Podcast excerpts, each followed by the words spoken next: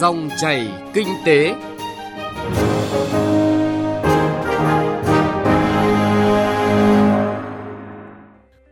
Xin chào quý vị và các bạn. Chương trình dòng chảy kinh tế hôm nay có những nội dung sau đây. Phát triển tài chính vi mô góp phần giảm tỷ lệ nghèo, nâng cao an toàn thanh toán trong hệ thống ngân hàng. Trong chuyên mục Cà phê Doanh nhân sẽ là cuộc trò chuyện với doanh nhân Trần Đức Thuấn với câu chuyện về hành trình xây dựng thương hiệu thuần Việt mang tên Hưng Long.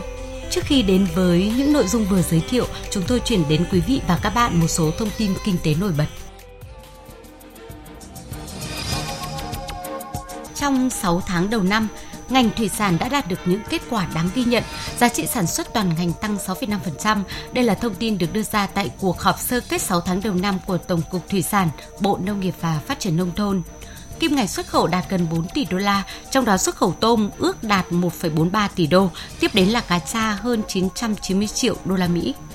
Theo Cục Quản lý giá Bộ Tài chính, mặt bằng giá cả thị trường nửa đầu năm 2019 biến động theo xu hướng tăng tương đối cao trong tháng diễn ra Tết Nguyên đán, giảm nhẹ trong tháng 3 và tăng trở lại trong 2 tháng tiếp theo, sau đó giảm vào tháng 6. Diễn biến chỉ số giá tiêu dùng trong 6 tháng đầu năm tương đối sát với dự báo đầu năm và nằm trong kịch bản CPI tăng thấp. Thành ủy Đà Nẵng cho biết hiện thành phố có hơn 10.000 lô đất. Chủ trương của thành phố sẽ hợp thửa các lô đất này thành các lô đất lớn và công khai quỹ đất, đảm bảo hạ tầng để kêu gọi đầu tư. Năm nay, nguồn vốn thu hút đầu tư trong và ngoài nước vào thành phố Đà Nẵng đã khởi sắc. 6 tháng qua, thành phố thu hút gần 2.320 tỷ đồng vốn đầu tư trong nước và hơn 505 triệu đô la Mỹ vốn đầu tư nước ngoài. Đây là tín hiệu tích cực từ những nỗ lực thu hút đầu tư của thành phố Đà Nẵng. Theo cập nhật của Sở Giao dịch Chứng khoán Hà Nội HNX, trong tháng 6 năm nay, khối lượng giao dịch và giá trị giao dịch bình quân lần lượt giảm tới 18,6% và 23,2% so với tháng trước. Theo thống kê, tổng khối lượng giao dịch toàn thị trường niêm yết đạt hơn 736 triệu cổ phiếu với giá trị giao dịch đạt hơn 9.200 tỷ đồng. Tính bình quân, khối lượng giao dịch đạt hơn 27 triệu cổ phiếu một phiên, tương ứng giá trị giao dịch đạt hơn 321 tỷ đồng một phiên. Thưa quý vị và các bạn, hoạt động tài chính vi mô trong 3 thập kỷ qua đã phát triển cả về quy mô, sự đa dạng, góp phần kéo giảm tỷ lệ nghèo ở Việt Nam từ 9,6% vào năm 2012 xuống còn 6,7% vào năm ngoái. Tuy nhiên, nguồn vốn cho vay tài chính vi mô còn quá nhiều hạn chế. Phát triển lĩnh vực tài chính vi mô sẽ hướng tới tài chính toàn diện, trong đó hoạt động tài chính vi mô đã, đang và sẽ tiếp tục đóng góp vai trò là một trong những trụ cột quan trọng. Phóng viên Đài Tiếng Nói Việt Nam thông tin về nội dung này. Theo báo cáo của Ngân hàng Nhà nước, thế giới đang đứng trước ba thách thức lớn, đó là nghèo đói, bất bình đẳng và di cư. Dịch vụ tài chính bao gồm các dịch vụ như tiết kiệm, bảo hiểm, chuyển tiền, thanh toán và tín dụng vân vân là nền tảng quan trọng để giải quyết những vấn đề mang tính toàn cầu này và là tiền đề để hướng tới các mục tiêu phát triển bền vững, công bằng và toàn diện cho mọi đối tượng trong xã hội, đặc biệt là các đối tượng yếu thế. Những đối tượng này bao gồm những người nghèo và những người có thu nhập thấp, thường khó có cơ hội tiếp cận với các dịch vụ tài chính chính thức do một số rào cản về năng lực, hiểu biết tài chính và khả năng tiếp cận. Ví dụ như việc thiếu tài sản thế chấp khi tiếp cận với dịch vụ tín dụng chính thức. Phó Thống đốc Ngân hàng Nhà nước Việt Nam Đào Minh Tú cho biết. Thì cái tài chính vĩ mô nó có vai trò hết sức quan trọng để giải quyết câu chuyện vốn để cho người dân, những người yếu thế, những người nghèo, những người ở những vùng sâu, vùng xa, những người không có năng lực về mặt tài chính, kể cả những kiến thức về mặt tài chính, từ cái hiệu quả chúng ta bước đầu đánh giá cho thấy rõ ràng nó là một trong những cái loại hình trong hệ thống các tổ chức tín dụng tài chính ở Việt Nam. Và cái sự thiết yếu đòi hỏi phải có được một cái cấp độ nhìn nhận, đánh giá và tổ chức quản lý hoạt động. Phải xây dựng được một cơ chế pháp lý, một cái hành lang pháp lý, một cái tiền đề, một cái cơ sở ổn định với mục tiêu xây dựng và phát triển hệ thống tổ chức tài chính vi mô an toàn, bền vững, hướng tới phục vụ người nghèo, người có thu nhập thấp, các doanh nghiệp siêu nhỏ, doanh nghiệp nhỏ, góp phần thực hiện chủ trương của Đảng và Nhà nước về đảm bảo an sinh xã hội và giảm nghèo bền vững. Thủ tướng Chính phủ đã ban hành quyết định số 2195 ngày 6 tháng 12 năm 2011 phê duyệt đề án xây dựng và phát triển hệ thống tài chính vi mô tại Việt Nam đến năm 2020. Ông Phạm Xuân Hòe, Phó Viện trưởng Viện Chiến lược Ngân hàng cho biết. Hiện nay đối với lại ờ, các cái chính sách pháp luật ờ, với hệ thống tài chính vĩ mô của Việt Nam là tương đối đồng bộ ờ, và cũng là khá là là, là cởi mở tạo điều kiện để cho các cái hệ thống tài chính vi mô phát triển. Ví dụ như là chúng ta có những cái định chế về mặt tài chính vi mô rất là lớn như ngân hàng chính sách xã hội cung cấp tới 189 à, ngàn tỷ cho các hộ nghèo, hộ cận nghèo. À, à, thứ hai nữa là cái hệ thống coi như là quỹ tín dụng nhân dân 1187 à, quỹ tín dụng nhân dân rồi à, bốn tổ chức tài chính vi mô à, cũng như là một số các cái tổ chức các cái ngân hàng thương mại họ cũng đã nhảy vào cái lĩnh vực tài chính vi mô. Thạc sĩ Trần Thanh Long, Giám đốc Trung tâm Đào tạo Bồi dưỡng Phân viện Phú Yên, Học viện Ngân hàng cho rằng giáo dục tài chính rất quan trọng trong việc thoát nghèo bền vững, sẽ giúp các cá nhân, hộ gia đình biết cách tự bảo vệ mình. Người nghèo họ rất đặc thù,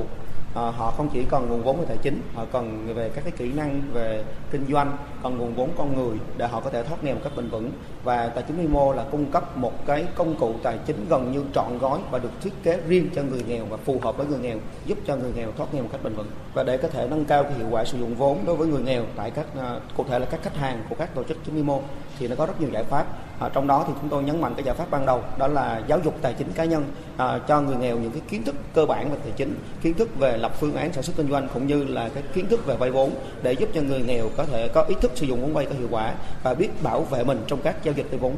Các chuyên gia cho rằng để sử dụng các khoản vay hiệu quả, đối tượng tham gia vay vốn cần được đào tạo về tài chính vi mô trước khi vay. Hơn nữa, một chiến lược đào tạo giáo dục tài chính cá nhân dài hạn là điều rất cần thiết – phát triển tài chính cho những người thu nhập thấp, người nghèo và đại đa số dân chúng thì mới có thể hướng tới một nền kinh tế phát triển toàn diện.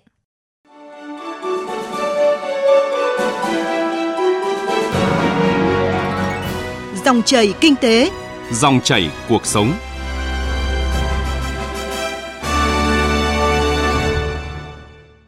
Thưa quý vị và các bạn,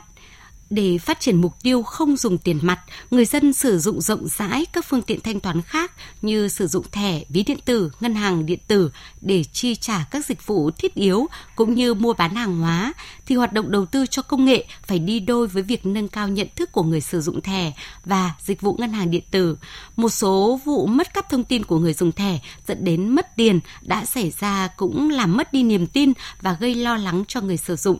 Vậy làm thế nào để nâng cao an toàn thanh toán trong hệ thống ngân hàng? Phóng viên Đài Tiếng Nói Việt Nam thông tin về nội dung này. Hoạt động đầu tư công nghệ đi đôi với nhận thức người sử dụng, hướng đến cung cấp dịch vụ cho xã hội, cho nền kinh tế tốt hơn. Việc đầu tư cho công nghệ sẽ xóa bỏ rào cản về không gian và thời gian. Những lợi ích như vậy, ngân hàng và khách hàng lại đối diện với những nguy cơ, rủi ro về việc mất an toàn thanh toán. Hiện nay, 100% các tổ chức tín dụng đều có các tư liệu hướng dẫn bảo mật, bộ phận hỗ trợ khách hàng trực tuyến để hỗ trợ mọi tình huống. Ngoài ra, các tổ chức tín dụng còn liên tục giả soát các quy trình nội bộ để loại trừ rủi ro cho khách hàng theo đúng quan điểm của Ngân hàng Nhà nước là chủ động để đảm bảo quyền lợi hợp pháp của khách hàng. Ông Nguyễn Việt Hải, trưởng ban nghiên cứu sản phẩm và dịch vụ Ngân hàng Nông nghiệp và Phát triển Nông thôn cho biết những kế hoạch ngân hàng đang và sẽ triển khai để phát triển thanh toán không dùng tiền mặt. Bên cạnh những việc cung ứng những cái sản phẩm ờ, dịch vụ truyền thống như là huy động vốn cho vay thì ờ, ngân hàng nông nghiệp cũng đã đẩy mạnh cái ờ, phát triển những cái dịch vụ thanh toán không dùng tiền mặt dựa trên những nền tảng công nghệ hiện đại, ví dụ như việc sản phẩm thẻ, sản phẩm internet banking, mobile banking để tạo điều kiện cho hộ gia đình, cá nhân và các cái doanh nghiệp trong cái khu vực nông thôn có cái cơ hội tiếp cận cái dịch vụ ngân hàng để phục vụ đời sống và hoạt động sản xuất kinh doanh. Thời gian qua, các ngân hàng phải đối mặt với nhiều rủi ro. Thẻ không phải là lĩnh vực xa lạ với thế giới. Tổ chức thẻ quốc tế đã đưa ra những con số cụ thể về rủi ro, tội phạm thẻ, nhất là thẻ từ. Các ngân hàng quốc tế cũng đã có lộ trình để chuyển đổi từ thẻ từ sang thẻ chip. Tuy nhiên, trên thực tế những nỗ lực chưa đạt kết quả như mong đợi. Hiện nay, các ngân hàng quốc tế vẫn vừa cung cấp thẻ từ và vừa cung cấp thẻ chip.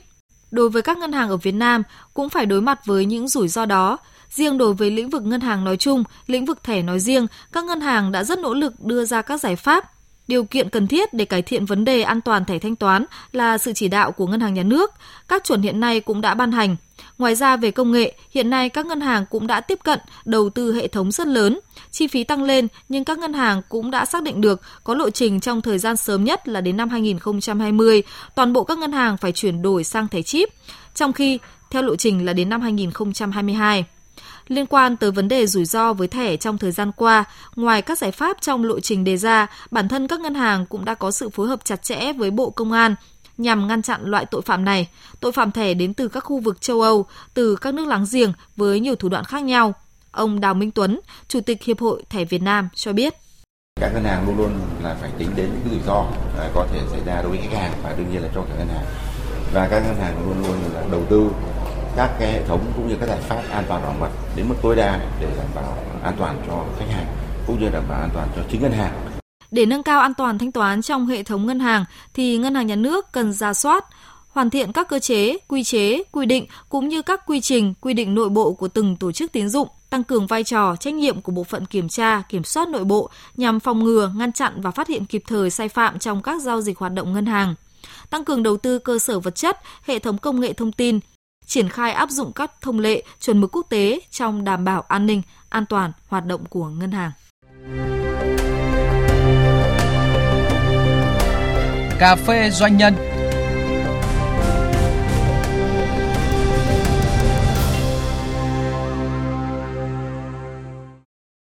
quý vị và các bạn, sinh ra trong một gia đình có truyền thống kinh doanh đồ gỗ cổ và chế tác đồ gỗ giả cổ tại Hà Nội, anh Trần Đức Thuấn từng trải qua nhiều công việc kinh doanh khác trong các ngành như viễn thông, nội thất gương kính, công nghệ thông tin, nhưng cuối cùng anh lại chọn quay về đồ gỗ, thành lập công ty trách nhiệm hữu hạn Công Thương Hưng Long từ năm 2000 hơn 20 năm khởi nghiệp, anh đã gắn bó tên tuổi của mình với đồ gỗ Hưng Long và con đường đi đến thành công của hôm nay với không ít gian truân.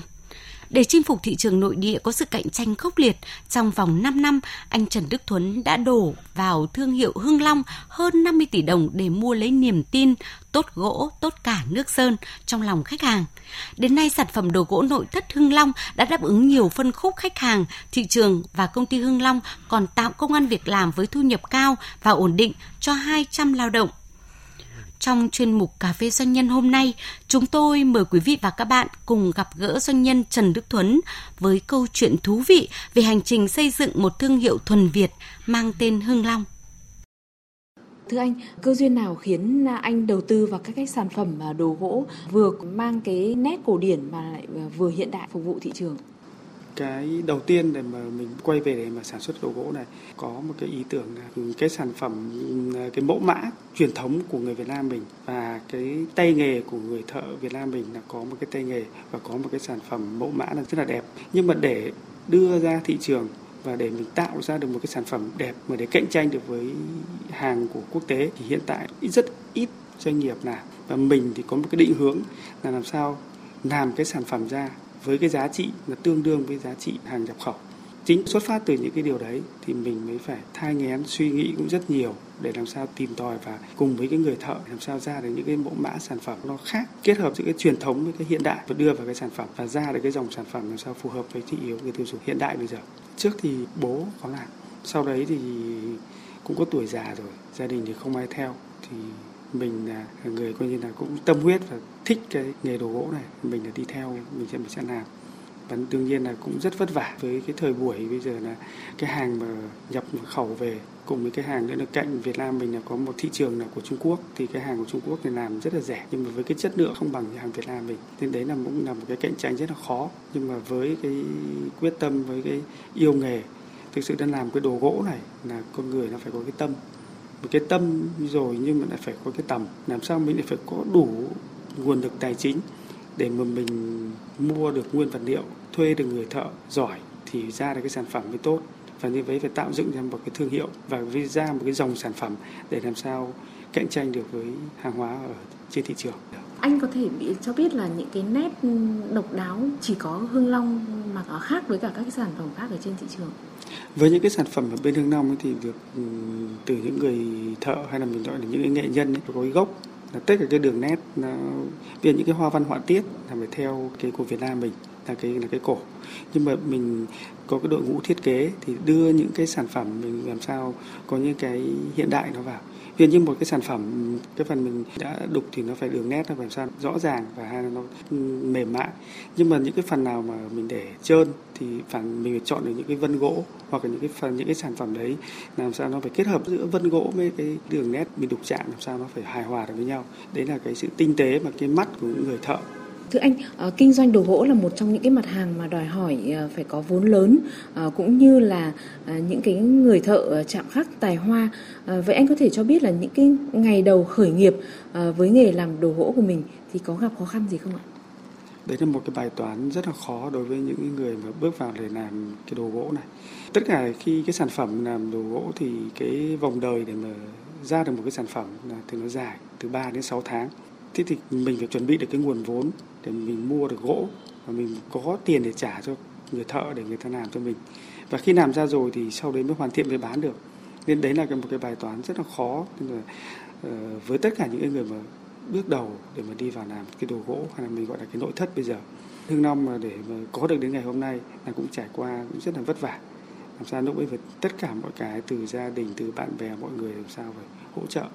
để cho mình vượt qua được những cái khó khăn đấy. Và cái vòng đời của cái sản phẩm thì rất là dài, nhưng mà để mà bán được cái sản phẩm thì trong một thời gian rất là ngắn. Ví dụ mình làm 3 tháng 6 tháng nhưng mà lại bán thì có khi chỉ có trong vòng 15 20 phút. Nên là đấy là một là một cái bài toán khó. Nên là bắt buộc tất cả những cái doanh nghiệp mà sản xuất đồ gỗ là phải có một cái vốn, cộng với hai là cái người thợ. Làm sao cái sản phẩm mình đưa ra thị trường nó phải có đường nét riêng độc đáo và làm sao nó phải có bắt mắt và phù hợp với thị hiếu người tiêu dùng. Thưa anh, ờ, để có những cái sản phẩm mà đa dạng bán trong nước thì chắc hẳn là anh cũng đã có một cái chiến lược trong cái việc mà tìm kiếm và mở rộng thị trường cho cái mặt hàng này đúng không ạ? Bởi vì với cái trước đây thì bên Hưng Long có làm xuất khẩu nhưng mà cái sự xuất khẩu đấy thì cũng không mang lại cái thành công. Sau đấy thì tập trung vào là hàng nội địa mà cái bài toán hàng nội địa thì bị cạnh tranh với cái hàng Trung Quốc, hàng Đài Loan là rất là nhiều để mà mình tồn tại được và mình phát triển được và mình phải tạo dựng ra một cái dòng sản phẩm hay là một tạo dựng nên một cái thương hiệu thương hiệu để làm sao cho thị trường người ta biết đến. Với cái sản phẩm ví dụ như, như là đồ gỗ của Hưng Long thì mình có một cái slogan là tốt gỗ tốt cả nước sơn coi như là cái sản phẩm làm là trong ngoài coi như đều hoàn thiện giống nhau. Đấy là những cái khác biệt so với những sản phẩm trên thị trường. Vâng, à, có cái sản phẩm tốt rồi nhưng mà việc à, xây dựng thương hiệu thì còn quan trọng hơn. Và ừ, cái tên Hưng Long thì được sinh ra như thế nào ạ? Bởi vì à, tất cả những doanh nghiệp khi mà chưa thành công thì cũng rất tâm huyết. Nhưng mà khi thành công rồi thì người ta bỏ quên cái cái chuyện là duy trì và để phát triển cái thương hiệu đấy. Với cái thương hiệu đồ gỗ Hưng Long thì đã đã xây dựng thì hơn 20 năm rồi. Với cái tiêu chí là tốt gỗ, tốt cả nước sơn. Để mà tốt gỗ là mình đã làm đúng cái sản phẩm về chất lượng gỗ rồi. Mà về tốt nước sơn là độ đẹp, độ bền thì nó còn khó hơn nữa. Thì với cái tiêu chí đấy mà để thực hiện được thì là cả một quá trình. Và đến bây giờ, với Hương Long vẫn phải thực hiện theo cái tiêu chí đấy. Và muốn tồn tại và phát triển được thì vẫn phải duy trì, mà làm sao mình phải tạo cho cái sản phẩm càng ngày càng đẹp lên. Ví dụ như khách hàng trước đây mua của mình cách đây 5 năm, với cái sản phẩm đấy, thì nếu như bên, tại bây giờ nếu mà không duy trì được cái thương hiệu, mình không làm cho nó tốt lên, không làm đẹp hơn, thì sau 5 năm khách hàng quay lại, người ta bảo sản phẩm bây giờ không đẹp bằng cách đây 5 năm. Thì đấy là cái khó cho tất cả những cái doanh nghiệp Việt Nam mình là khi đã có thương hiệu rồi mà lại coi mình ở ngủ quên trên chiến thắng coi như mình cứ nghĩ là là mình có rồi mình làm tốt rồi thì như thế là mình cứ thế mình không phát triển mình mình mình không làm tốt hơn nữa với hương long thì sau mỗi một năm sau mỗi một giai đoạn thì đều phải có cái sự bứt phá lên và đều làm cái sản phẩm một ngày nó một đẹp lên Thưa anh, cái vấn đề mà xây dựng văn hóa cho doanh nghiệp cũng là điều mà mỗi doanh nghiệp quan tâm ạ. Vậy thì cái giá trị cốt lõi tạo nên cái văn hóa doanh nghiệp của Hưng Long là gì ạ? Đấy là tâm huyết của mỗi một con người. Khi cả một cái đội ngũ tập thể, cán bộ công nhân viên trong công ty mà tâm huyết thì sẽ đưa ra được cái sản phẩm. Mà cái sản phẩm đấy là gì? Nó kết tinh từ tất cả ý tưởng và sức lao động của cán bộ công nhân viên trong công ty. Đấy là cái quan trọng nhất. Và để tồn tại lại được thì phải làm sao bên Hưng Long phải đưa ra được những cái làm sao năng suất lao động. Bởi vì chỉ có năng suất lao động thì mới làm cho giá thành sản phẩm nó giảm xuống. Mà nếu mà giá thành sản phẩm giảm xuống thì mới cạnh tranh được cái sản phẩm ở thị trường bây giờ. Dạ vâng, à, xin trân trọng cảm ơn anh và chúc cho Hưng Long à, ngày càng à, phát triển trên à, thị trường đồ gỗ của Việt Nam. Vâng thưa quý vị và các bạn, chuyên mục Cà phê Doanh nhân cũng đã kết thúc chương trình Dòng chảy Kinh tế hôm nay. Chương trình do biên tập viên Bảo Ngọc và nhóm phóng viên Kinh tế thực hiện. Xin chào và hẹn gặp lại quý vị và các bạn trong các chương trình sau.